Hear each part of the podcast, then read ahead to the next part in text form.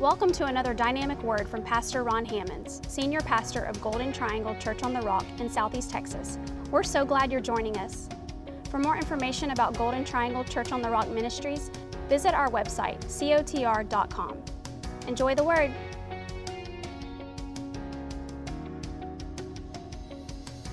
Tonight, we're going to open up the Word of God. And uh, I have a specific word tonight that I believe that if you will uh, open up your heart, you're going to really be uh, intrigued. We're going to be going to the book of Second Kings. I believe that you will find this uh, uh, not just intriguing, as it were, but also uh, eye opening. And I started to call this, uh, I, I started to title this message Mental Instability. No, emotional instability. Emotional instability. Why? Because there are so many people that face instabilities in life. So many born again, Bible believing, Jesus loving, uh, good people that go through things that create trauma and they go through tragedy and disappointments. And why? Because we are in this world. We are not of this world, but we are in this world. And the world is doing everything they can. And the devil is doing everything he can. And he has unfair home court advantage, as it were. The Bible talks about this world. Uh, you know, God said this is not His world. You know, there is a prince of this world. And the Bible says that this world and the flesh and this world is an enemy of God. And all that is in the world, the lust of the flesh, the lust of the eyes, and the pride of life, it is not of God, but it's of the flesh. It is of this world system. It's strange to me how God allows this, but He, he, he told us in, in, in a parable that Jesus was teaching. He said that, that, you know, a man went out in his field, you know, a, a, servant, and he sowed good seed in the field, likening to God creating, uh, you know, Adam and Eve and, and, and, and, and giving them a Garden of Eden. And then, then the story continues that that, uh, you know, that night while everyone was asleep, the enemy came and they sowed weeds called tares, T A R E S. They sowed weeds in that field among the good crop. And so the servant, in seeing that, went to the master and said, What shall we do? Shall we go out there and uproot all of these weeds? And, you know, as it were, we understand that God was saying, No, I don't want you to uproot the weeds, because if you do, it might also uproot some of the wheat, some of the crop that I'm growing. You see, God is growing us and growing His children and growing those who will one day give their lives to Him. He is growing them, and unfortunately, they are growing even amidst some real weeds in this life. And rather than uproot and rather than take the chance of completely uprooting, God is allowing them to grow, as He said, until the harvest. And at the harvest time, these things will be dealt with. And then we will get to what Jesus paid for new heaven, a new earth, and eternity. And uh, so that's where we're headed. And since we are in this world, but not of this world, uh, sometimes these difficult things that happen in life that we can't control, that we can't even explain, sometimes they cause us to have some problems. But good news, there are some answers. And instead of me entitling tonight's service, uh, um, mental or emotional instability, the title is Looking for Answers in All the Wrong Places. Okay? I think uh, there's a song that's close to that. Looking for answers in all the wrong places. All right. Let's begin tonight by just giving you a little bit of background about a prophet named Elijah. Elijah was born in a little town uh, in Gilead. The town's name is Tishbe. That's why Elijah was called a Tishbite. Now, Gilead is not much known about Gilead. It was always kind of a mystery uh, to me whenever I was studying and I read Gilead because Gilead was, was not in what we understand, you know, today as the, as the land of Israel. If you were looking at the land of Israel on a map and, and, and you were facing the map this direction, there would be, you know, a, a, a Mediterranean Sea right here, okay? And then there would be a piece of land here. And if you went uh, to about uh, the middle of Israel, uh, somewhere close to the valley of Jezreel, to Mount Gilboa, okay, in the valley of Jezreel. If you continued to go east, you would go through Beit Shan, you would go across the Jordan River in about, you know, 10 miles. About five to six more miles, you would find yourself in Gilead at Tishbite. Tishba. Okay? So it's about 35 miles from Jezreel. Jezreel was where King Ahab lived. So Elijah was born about the year 900 BC. And when Elijah was about 25 years old, maybe 26, King Ahab became king over Israel. The 10 northern tribes were called Israel, and he became the king. And then, as, as time went along, of course, you know that King Ahab and his wife Jezebel, you've probably heard quite a lot about Jezebel. Well, King Ahab and his wife Jezebel, they began to uh, cause a lot of trouble, a lot of spiritual trouble in Israel. So much so that, that uh, Jezebel brought some of the prophets uh, who were prophets of Baal and prophets of, of false gods, uh, Asherah, and uh, there ended up being about 850 of these prophets that worked for her, and they completely filled all of Israel with pagan worship. And Ahab built altars to pagan gods, and, and it was just so, so bad. So that by the time that, that Elijah is 30 years old, now, uh, go, go with me on a reality uh, check here. Elijah prophesying that there would be no more rain happened when he was about 30. Don't you imagine him to be about 70 in your head? You know, don't you? You know this old prophet Elijah? No, he was about 30 years old. Whenever he told Elijah that, that, that, that listen, you know, God's going to judge this land because of all of the idolatry and all of the pagan worship and all of the things that you and Jezebel are, are allowing and causing and promoting and leading the people to, to worship foreign gods. And, and so God's going to shut up the heavens. And, and as, as I pray that God closes the heavens, then it will not rain on the land of Israel until God tells me and I pray again. Well, Ahab didn't really think he cared, but you know, as in much of the world today with an agro economy, as we have talked before about the drought that's going on in East Africa right now, whenever you live from crop to crop each year, and that's how you survive, uh, then you know, one year without rain um, means that you don't get to eat as much the next year and almost nothing the next. And so this drought would end up lasting three and a half years. As Ahab continued uh, to look, King Ahab looked everywhere for Elijah, but he could not find him. God was protecting Elijah, first by the brook Cherith, which is back in Gilead, right near where, where uh, uh Elijah was, was born, where he was from. God protected Elijah and, and fed him with ravens, and he drank from the brook uh, for, for, about um, um, two years and then the brook dried up. Isn't it terrible whenever the brook, when, when you're right in the middle of God's will and the brook dries up? Yeah, I mean, it, it even happened to the prophet of God. And so God said, Hey, Elijah, I want you to get to Zarephath. Only one problem Zarephath is 100 miles in that direction. you know, that's a fairly long walk in that day, okay? He didn't take the bus, okay? There wasn't an A route.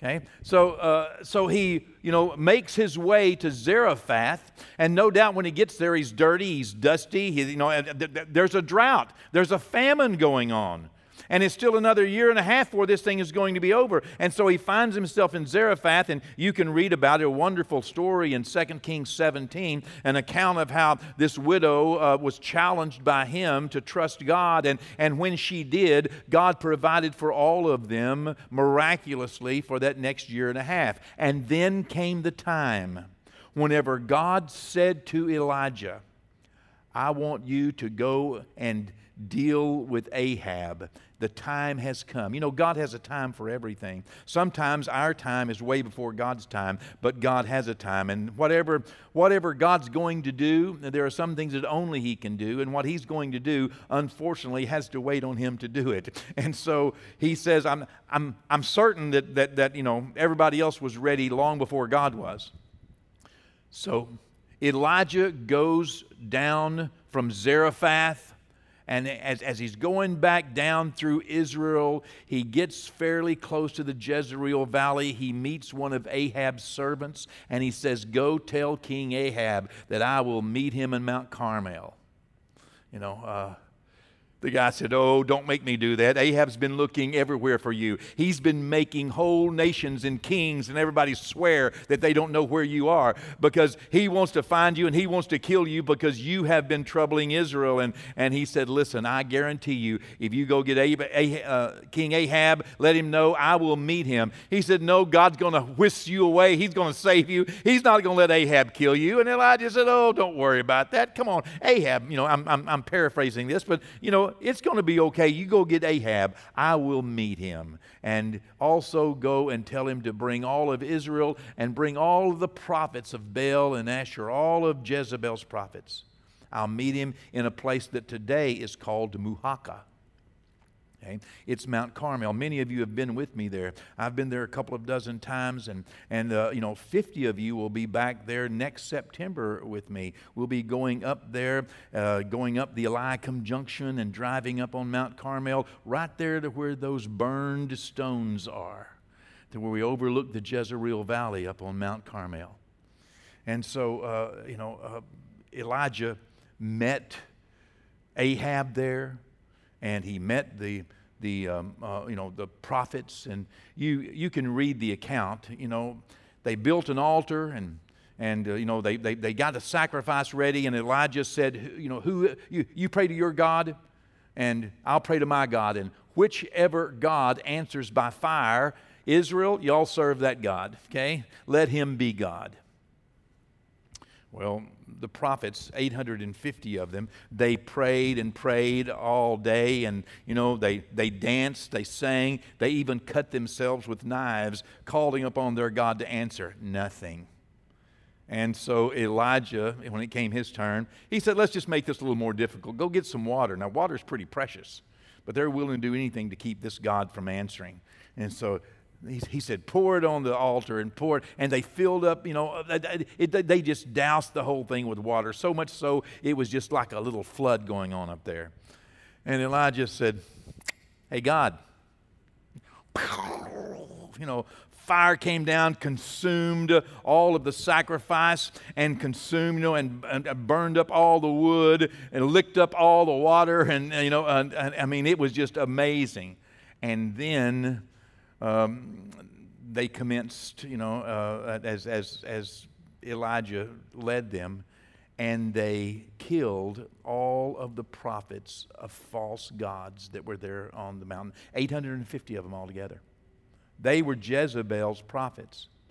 And then Elijah went and prayed God, let it rain. He sent his servant to see if there were any clouds. There were none. He did this seven times. And the last time the servant came back and said, I see a cloud the size of a man's hand coming up out of the Mediterranean headed this way. And Elijah, that's all it took. The cloud the size of a man's hand. Just a little indication that God has heard and God is answering. Just a little seed. That's all it takes. Just faith the size of a mustard seed. Just any indication that God has heard and God is answering. That's one of the reasons why we, we should count our blessings and look and see what God is doing because any indication that God is with you in anything you're doing, it's a good day. You can follow that. And so Elijah told Ahab, Listen, I hear the sound of the abundance of rain you know, I'll, I'll, I'll paraphrase this. It's about 15 to 17 miles back to Jezreel, where you live and where Jezebel lives. You better get in your chariot and you better take off now because the rain is coming. And if you're going across that Jezreel Valley all the way over to Mount Gilboa and Jez- the city of Jezreel, then you better hurry up because rain, I mean a flood, is coming. The abundance of rain. And so, Ahab gets in his chariot and takes off. Elijah looks around and says, hmm. And then God performs this miracle. Elijah ties, the Bible says he ties his clothes on and he takes off running and he passes Ahab and he outruns him that 15 to 17 miles all the way to the city of Jezreel. I don't know if he was tired when he got there, but don't you know that was a shock? Well, Ahab pulls up after him back home with some bad news. He got some real bad news. You know, good news and bad news. It's raining, and by the way, all of your prophets are dead. okay? Elijah's God is God. Your gods aren't, sweetheart. That's where we pick up the story in the 18th chapter, excuse me, yeah. The 19th chapter. First Kings 19. Okay, here we are.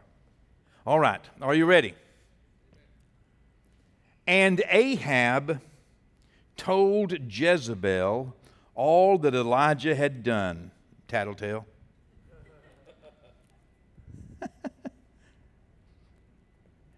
also, how he had executed all the prophets with the sword.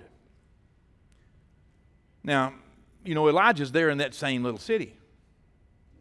Then Jezebel sent a messenger to Elijah, saying, So let the gods do to me and more also, if I do not make your life as the life of one of them by tomorrow about this time. And when Elijah saw that, he arose and ran for his life and went to Beersheba.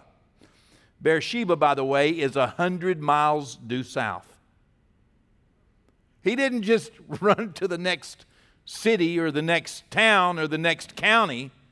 He went all the way past Shiloh and Bethel and, you know, through, uh, uh, you know, uh, past Nablus, all the way down past Jerusalem, through Bethlehem, through Hebron, all the way down to Beersheba at the beginning of the Negev desert. Just not very far, uh, farther, 45 miles farther south, is the border of Egypt. This guy went a long way to Beersheba, which belongs uh, to Judah, and he left his servant there. Uh, but he himself went a day's journey into the wilderness and came and sat down under a broom tree. And he prayed that he might die. Hold on here. Come on. This guy is having a panic attack and a nervous breakdown. He's a little emotionally unstable. He's just called fire down out of heaven. God's just taken care of him for three and a half years. He is the biggest guy in town. Now, he's only about 34 years old here, and so we'll give him a little bit of credit of just having some problems with his youth, okay? Uh, and, and, and, and, but all the, now, now this woman, Jezebel, said, I'm going to kill you. He has just outrun a chariot for like 15 to 17 miles. And what does he do? He takes off and goes 100 miles in a panic. And then leaves his servant there and goes out another day's journey, which could be anywhere between 15 and, and 28, 29 miles, depending on uh, you know, who you listen to about a day's journey. And he sits down under a tree and says, I want to die. This boy is having some problems. He's depressed. Do you, do you see what is happening here? He said, It is enough. oh, come on now. Can't you, can't you look at him and see how sometimes we feel like it is enough? Enough is enough. Dad gummit, come on. It's enough. I'm tired. Three and a half years I was into famine too. You sent me to a king and a crazy woman. You know?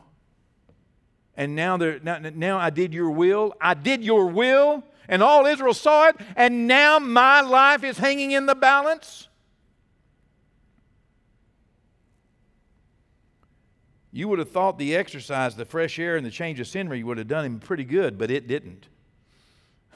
you know, he went, he went out and he just wanted to die. He actually he wanted God to kill him. He said, "Lord, take my life."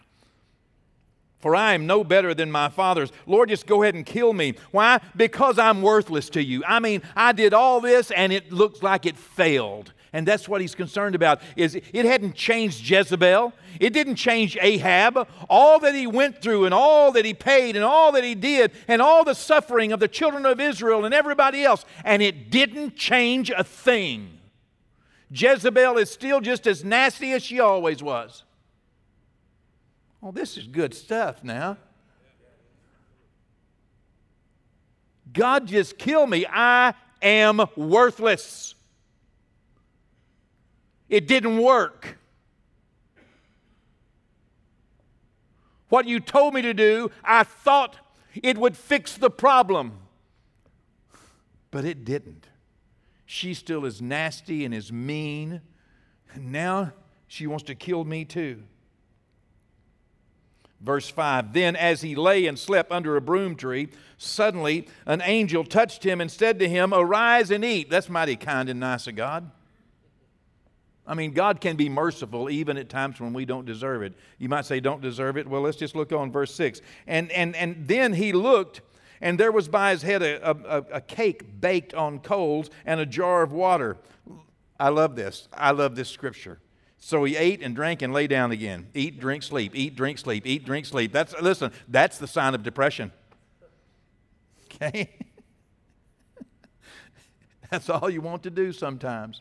Sometimes that's all you want to do is just get up long enough to get something to eat, something to drink, and go back to bed. Out by yourself under a broom tree, in a desert, in a wilderness. I'm worthless. God, please give me, you know, please kill me, God. I mean, I don't want to kill myself, but I do want to die. God, would you kill me? Please. Please, God, please take me. Take me, God. Oh, come on now. Listen, if you can't see Elijah here as having a little emotional instability, right in the midst of what is perhaps one of his greatest uh, victories that he ever experienced, one of the greatest miracles that ever happened on the planet. But it didn't do what he wanted it to do, it didn't accomplish what he thought it should accomplish. And he just sees himself as worthless. The angel of the Lord in verse 7 came back a second time. Praise God for the second chances. And touched him and said, Arise and eat because the journey is too great for you. Yes, it is. It's, it's always a little too great for us, what God asks us to do, what God wants us to do. Even what we know we're going to do, even when God doesn't ask us to do it. In fact, God is not asking him to go anywhere. God just knows that this boy is going to do something that is impossible. He may be trying to kill himself. What does he do? He strikes out across the Sinai Peninsula. He's already down to Beersheba. Okay? Now he's going to strike out further south and go down the Sinai Peninsula another 197 miles as the crow flies but there are so many mountains. He probably walked 400 miles through the desert, getting all the way, as the word says. So he rose and ate and drank and went in the strength of that 40 days and 40 nights. He didn't eat or drink anymore. They're because there's nothing to eat or drink out there. I think literally he may have been trying to kill himself. Might have been trying to swim out so far he knew he couldn't get back. As far as Horeb, Mount Sinai, the mountain of God, where God gave the Ten Commandments to Moses. Now, he's way down here in another country. He is now, you know, over 350 miles away from you know, his, his worst problems Jezebel and drought and the executions and the fire and the problems and, and what he hopes, you know, he, he, he hopes he says, no longer, I'm not there, I'm no longer responsible. I'll get out of town and I won't be responsible. I'll quit. I'll get out of this problem. I'll quit this job. I'll leave this marriage. I'll get out of this situation. I'll no longer be responsible for this. I'll be a Jonah. I'll get on a ship and go the other direction and get out of God's country and I'll go to Tarsus and I won't be my Nineveh won't be my problem no more. Jim, I'm, I'm preaching better than their amen, and what do I need to do here? Thank you. That's exactly how he felt. And this is Elijah. Elijah, the prophet of God. The guy who never died.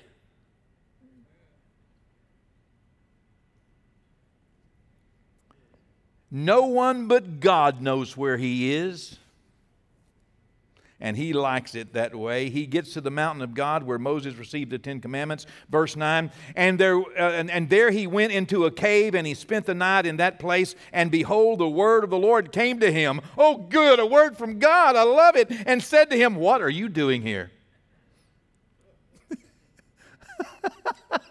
oh, come on now. I've been waiting on a word from God. You're in the wrong place, buddy. What are you doing so far from the work I've called you to do? What are you doing here? You know, whenever the word of the Lord comes to you, you kind of would hope it would say, Good job, son. Instead of saying, What do you think you're doing, you nut?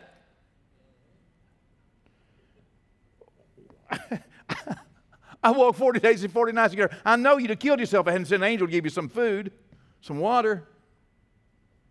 Crazy guy. What are you doing here? Verse 10. So he said, Well, I've worked real hard for you, God. I've been very zealous for the Lord God of hosts and for the children of Israel. Uh, they're the ones that have forsaken you and your covenant. They've torn down your altars. They've killed your prophets with the sword. And I'm the only one. I'm the only one that's left. And now they're even trying to kill me. And I've done nothing but good for them. They're the crazy ones. Poor me. You don't understand God. Let me tell you what I'm doing here. I'm the only one who is right and just and true and good. I'm alone. I'm left. Uh, nobody else cares. Everybody wants to kill me. Uh, that's what I'm doing here, God. well, uh, for the sake of, of not reading it all, let's go to verse 13. So it was when Elijah heard it that, uh, that, there, there, was a still small voice. He looked for God and, and, and other things. Read the story. He wrapped his face in a mantle. He went out and stood at the entrance of the cave. And suddenly a voice came to him and said, What are you doing here, Elijah? Elijah went to a new place and he was looking for God in that place. He was looking for him in the fire and the lightning and the wind. He was looking for him everywhere. You know, but but listen, you know, you, you can look for the right answers in the wrong places and you won't find any. So, this is the second time God says, Look, you can look for me all you want to. You know, I was on this mountain for Moses, but I'm not on this mountain for you, buddy.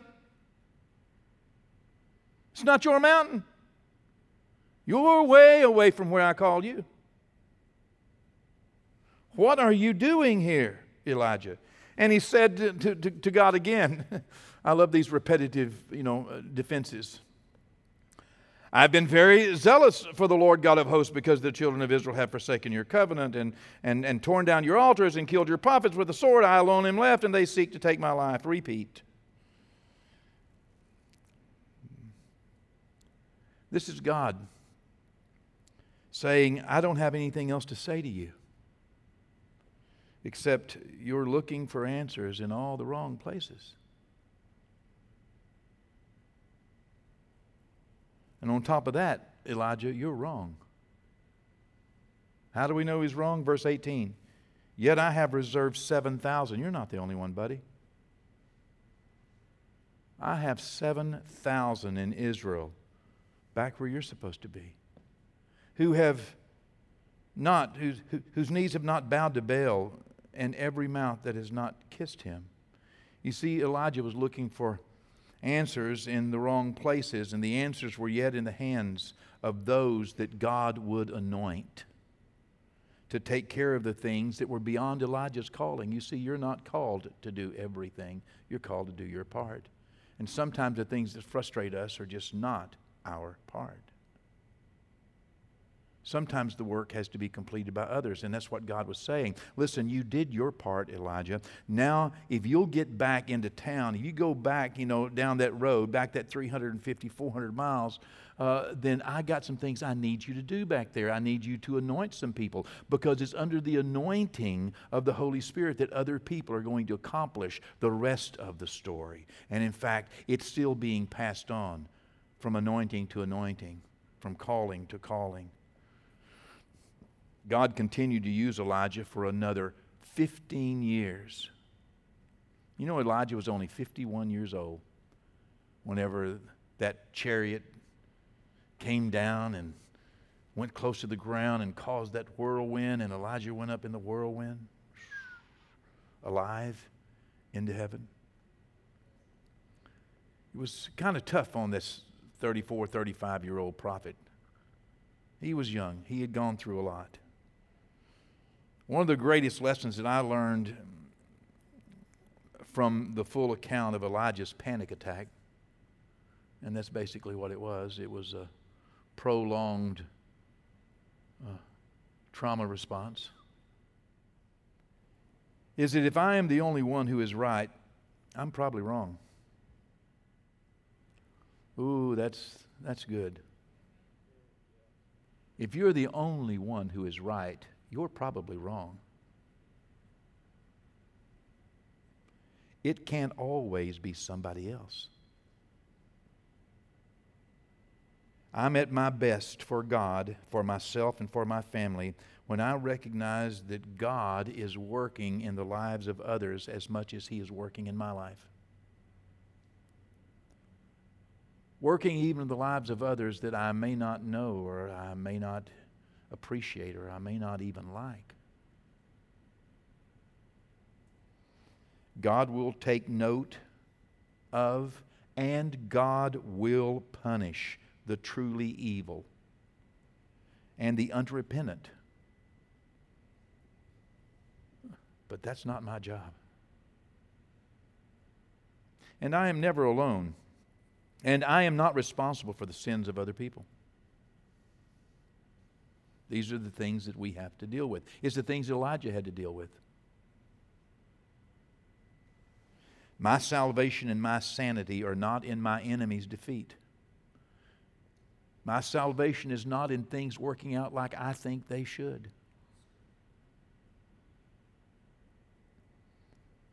But rather, my sanity, my salvation is in my healthy relationship with God so that I trust Him. And whatever the answer or the course is, that as long as I know I am in the place He has put me, then my contentment is my sanity. And I must offer Him a healthy soul through which He can work. And that's a soul that trusts Him we won't find the right answers looking in the wrong places. Maybe, this was the last thing I wrote today.